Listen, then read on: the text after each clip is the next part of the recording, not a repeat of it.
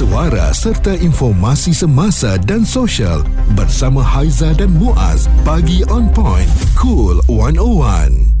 Apa khabar anda yang dengarkan kami sambil mengenang apa saja yang berlaku di dalam kehidupan anda? Mengenang apa tahu? Mengenang nak membesarkan anak-anak, mengenang untuk membuat satu saya rasa percaturan lah sama ada kita ni anak berapa orang anak eh Family apabila uh, berkahwin Mm-mm. betul. Kadang-kadang bincang dengan isteri kan, uh, seorang ke dua orang ke eh tak cukup lah nak tiga orang. Memang ada Ha-ha. orang yang suka anak ramai. Ya. Ada juga yang memang dibesarkan dalam keluarga yang kecil jadi dia pun lebih selesa dengan mempunyai anak yang tak ramai. Mm-mm. Tapi kan um, dalam keadaan sekarang ni uh, kita boleh lihat ramai yang uh, buat family planning ni Muaz dia memang catu betul lah. Maksudnya daripada segi pemakanan pun ya dan daripada keluarga tu kalau boleh dia nak satu atau dua saja anak uh, tak nak ramai.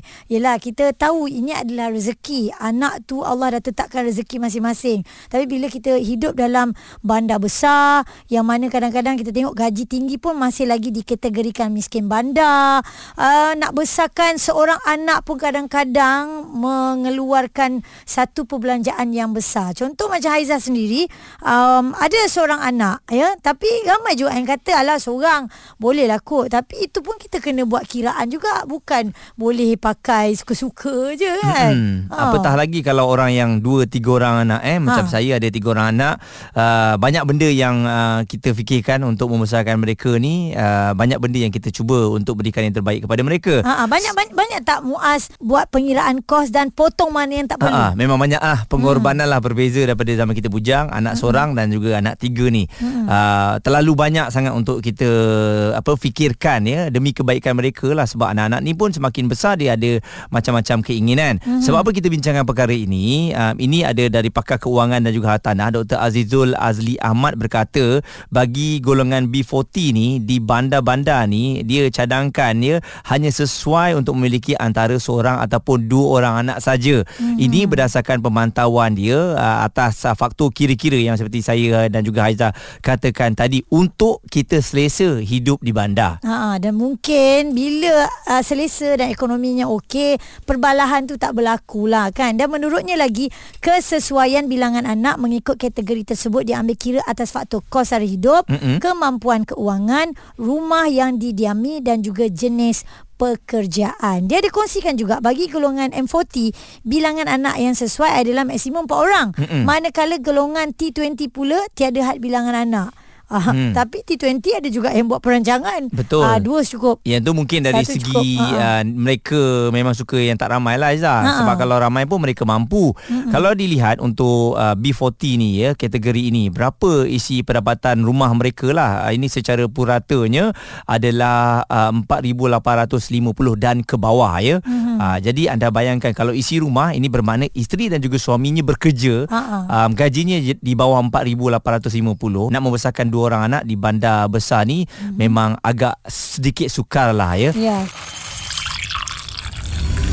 Perbualan menyeluruh bersama Haiza dan Muaz.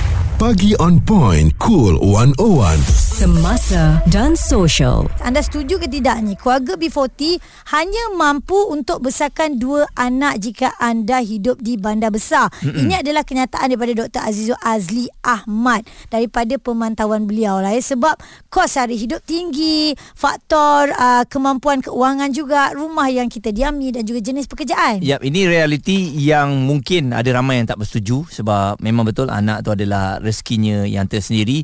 Cuma jom kita kena buat dan juga perancangan keluarga tu amat penting lah ya bagi memberikan ke semua ahli keluarga kita tu keselesaan ya. Itu yang kita masukkan. Abang Farouk bagaimana pandangan setuju ataupun tidak? Setuju kak. Kalau kalau kita sekarang ni kita tinggal pun kira di bandar. Uh-huh. Saya kira pendapat pendapat orang tu memang ada betulnya jugalah. Terus terang abang cakap. Abang sendiri pun dua anak. Walaupun itu dah besar-besar memang kan. itu memang dalam planning dari dulu ke macam mana? Ada memang ada tu jugalah. Mem dulu pun ada cakap. Hmm. Kalau boleh nak tambah lebih seorang. Tapi kita tengoklah ekonomi kan. Ya. Pasal semua barang dah mahal apa semua dah saya satu yang ada fixed income pun dia seorang. Abang ni pula gaji hari kan. Hmm. Kita tak berani nak cakap lah. Pasal apa? Kalau kita ni ramai anak, cuba fikir. Kita bukan nak menghina Hmm. orang-orang poti yang anak nak lebih daripada dua. Ya. Tapi cuba kita fikir sekolah dia lagi katakanlah kalau masa dia baby susu dia lagi pampers dia lagi macam mana? Betul? kan? Memang betul. Kita kena memang kita setuju. Anak ini memang anugerah Allah. Rezeki tapi dia kalau ada, kita kalau kita kalau kita tak berjaya manage anak-anak kita itu itu dianggap pecah amanah. Kita dianggap pecah amanah terhadap Allah tau. Hmm. kita itu amanah Allah tu. Kalau kita tak jaga anak kita baik-baik kita berdosa Hmm. Ya, So the kan. best thing is Kan eh? Biarlah kita limit pun eh?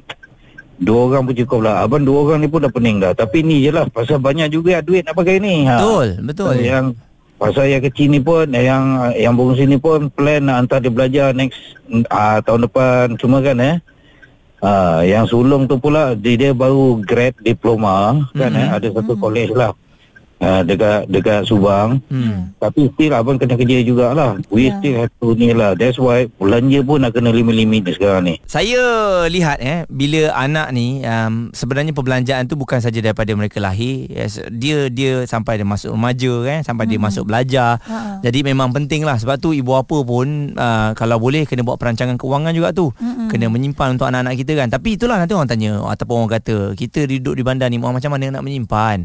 Memang tak cukup. Ha, jadi sebab itulah saya rasa pakar kewangan ni doktor ada melihat perkara ni lah sebab Ya. tu dua tu katanya mencukupi lah untuk kita manage hmm. uh, dan apa yang mereka mahukan uh, insyaallah kita boleh tunaikan sebab kita kita boleh dalam uh, sumber pendapatan kita tu masih lagi mampu. Ya, hakikat sebagai manusia kita memang akan memikir ke depan, ke hadapan kan. Sedangkan um, perancangan Allah itu yang ke hadapan tu kita ni tak perlu nak fikir sangat pun kan sebab dah ada uh, yang disiapkan. Tetapi inilah lumrah manusia.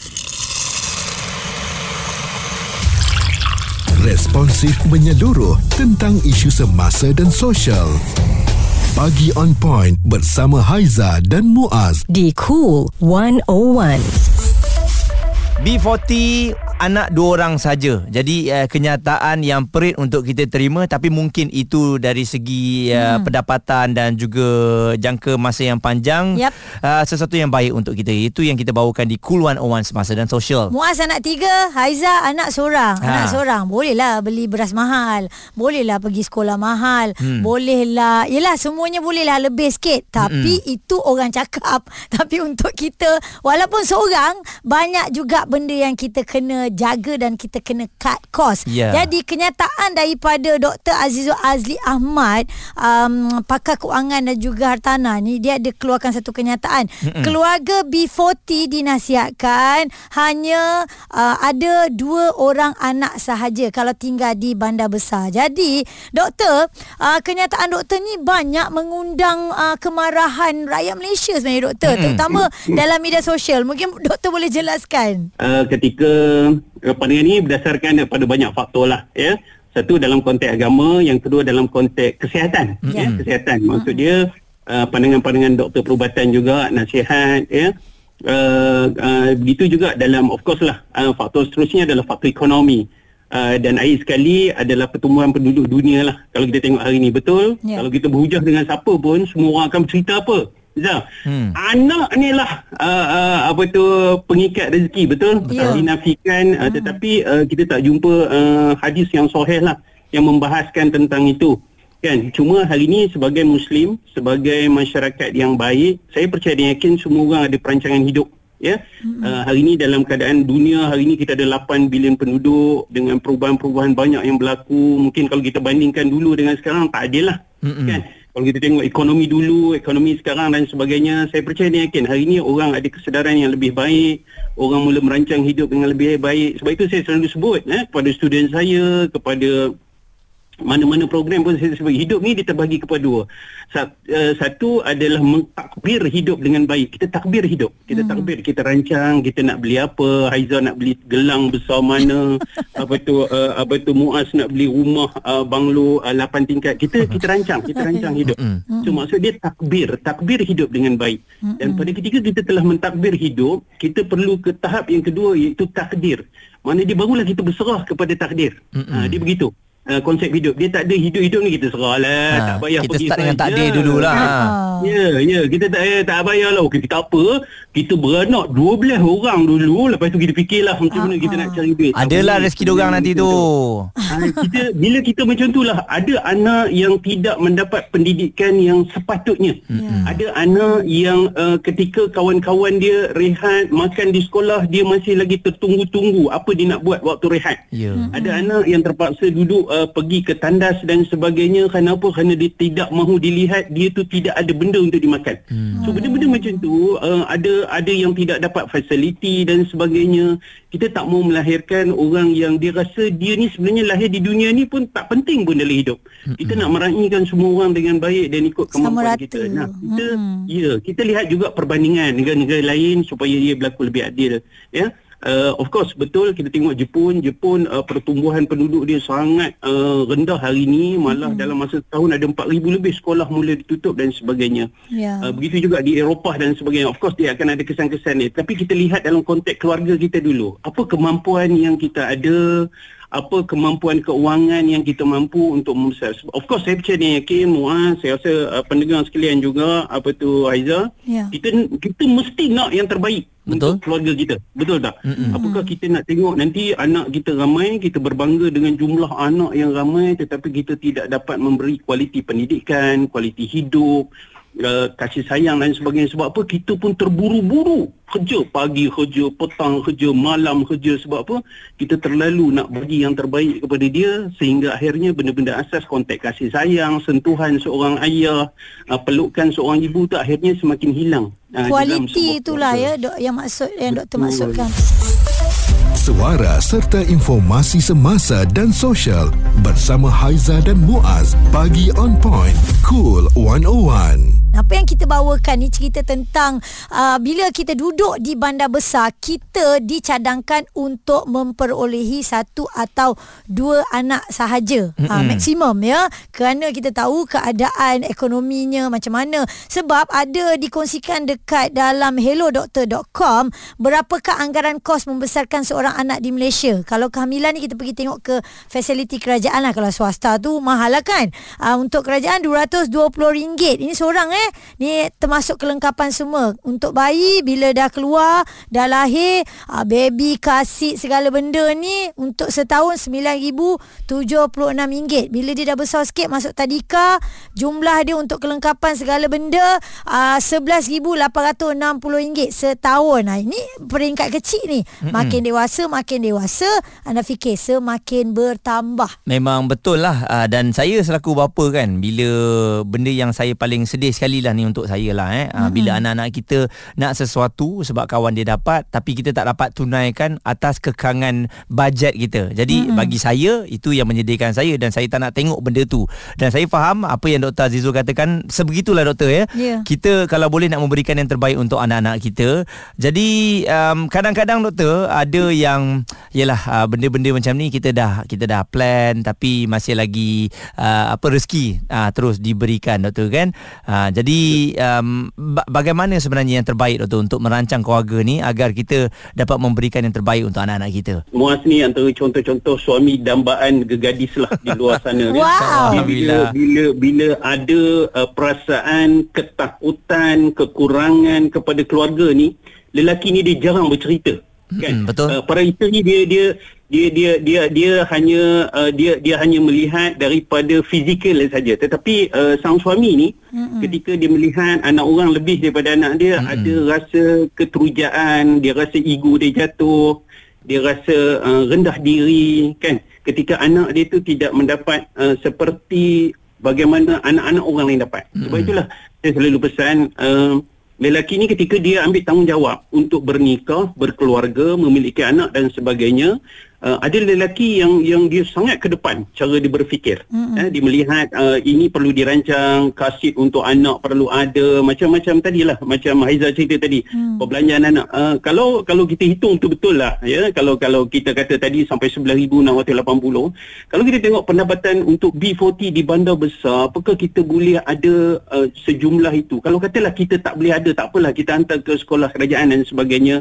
Saya rasa kita masih lagi uh, pada kadar yang minimum. Sebab itulah uh, perbahasan tentang perbelanjaan belanja sekolah pendidikan dan sebagainya ha, sampai hari ni saya jadi jawatankuasa PIBG bertahun-tahun daripada anak sekolah rendah sampai anak dah habis belajar dan sebagainya antara benda yang paling simple adalah yuran PIBG sampai hari ni orang masih lagi bahas. Sedangkan dia bersifat sumbangan pun orang tak boleh bayar. Hmm. jadi saya saya bila saya sentuh sedikit bahawa uh, merancanglah eh.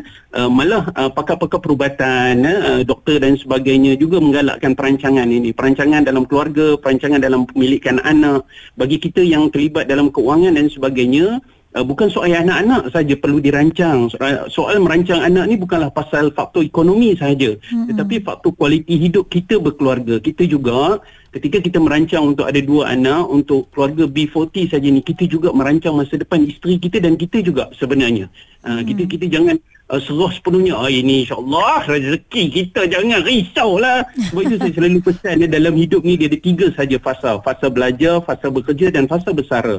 Ketika kita terlalu fokus juga kepada anak kita juga kena ingat kita ada satu lagi fasa terakhir. Ketika kita dah tak bekerja nanti kita bersara. Hmm. siapa yang yang yang akan tanggung perbelanjaan kita ketika bersara dan sebagainya? Kalau kita semua sepenuhnya tanggung dan beri kepada anak untuk pendidikan itu semua. Jadi yeah uh, bila saya usulkan saya memberi pandangan bahawa uh, apa salahnya merancang rancang kita bagi dapat uh, anak yang betul berkualiti dapat bagi pendidikan yang baik kepada dia dia juga bagi kebahagiaan kepada kita dan sebagainya insyaallah saya rasa kalau kita uh, merancang dengan baik dengan betul Allah hmm. tahu apa yang terbaik kalau ya. kita kata macam macam Aiza kata kan setengah orang oh dia suka anak kita kena ingat nah, Aisyah radhiyallahu anhu pun dia tak ada anak dan sebagainya mm-hmm. ya jadi hidup ni hidup kita perlu ada ada ada ada mekanisme ada sesuatu yang baik untuk kita pegang dan jadikan sebagai panduan Dr Azizul Azli Ahmad pakar kewangan dan juga hartanah um, jelas di situ jangan anda rasa mm-hmm. yang mana doktor ni buat kenyataan yang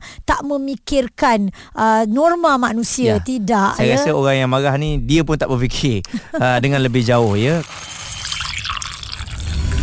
Perbualan menyeluruh bersama Haiza dan Muaz.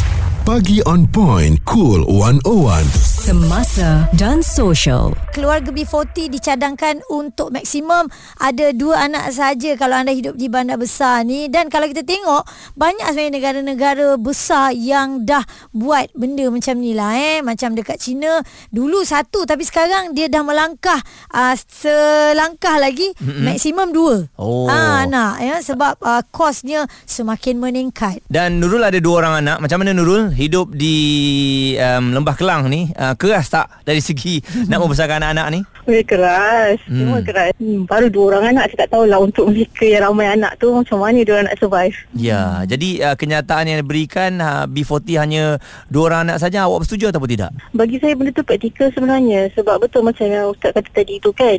Kita pandang pada quality instead of quantity. Uh, itu itu prinsip hidup saya lah sebab tu sampai sekarang pun saya cuma ada dua orang anak sebab saya memang pandang kualiti.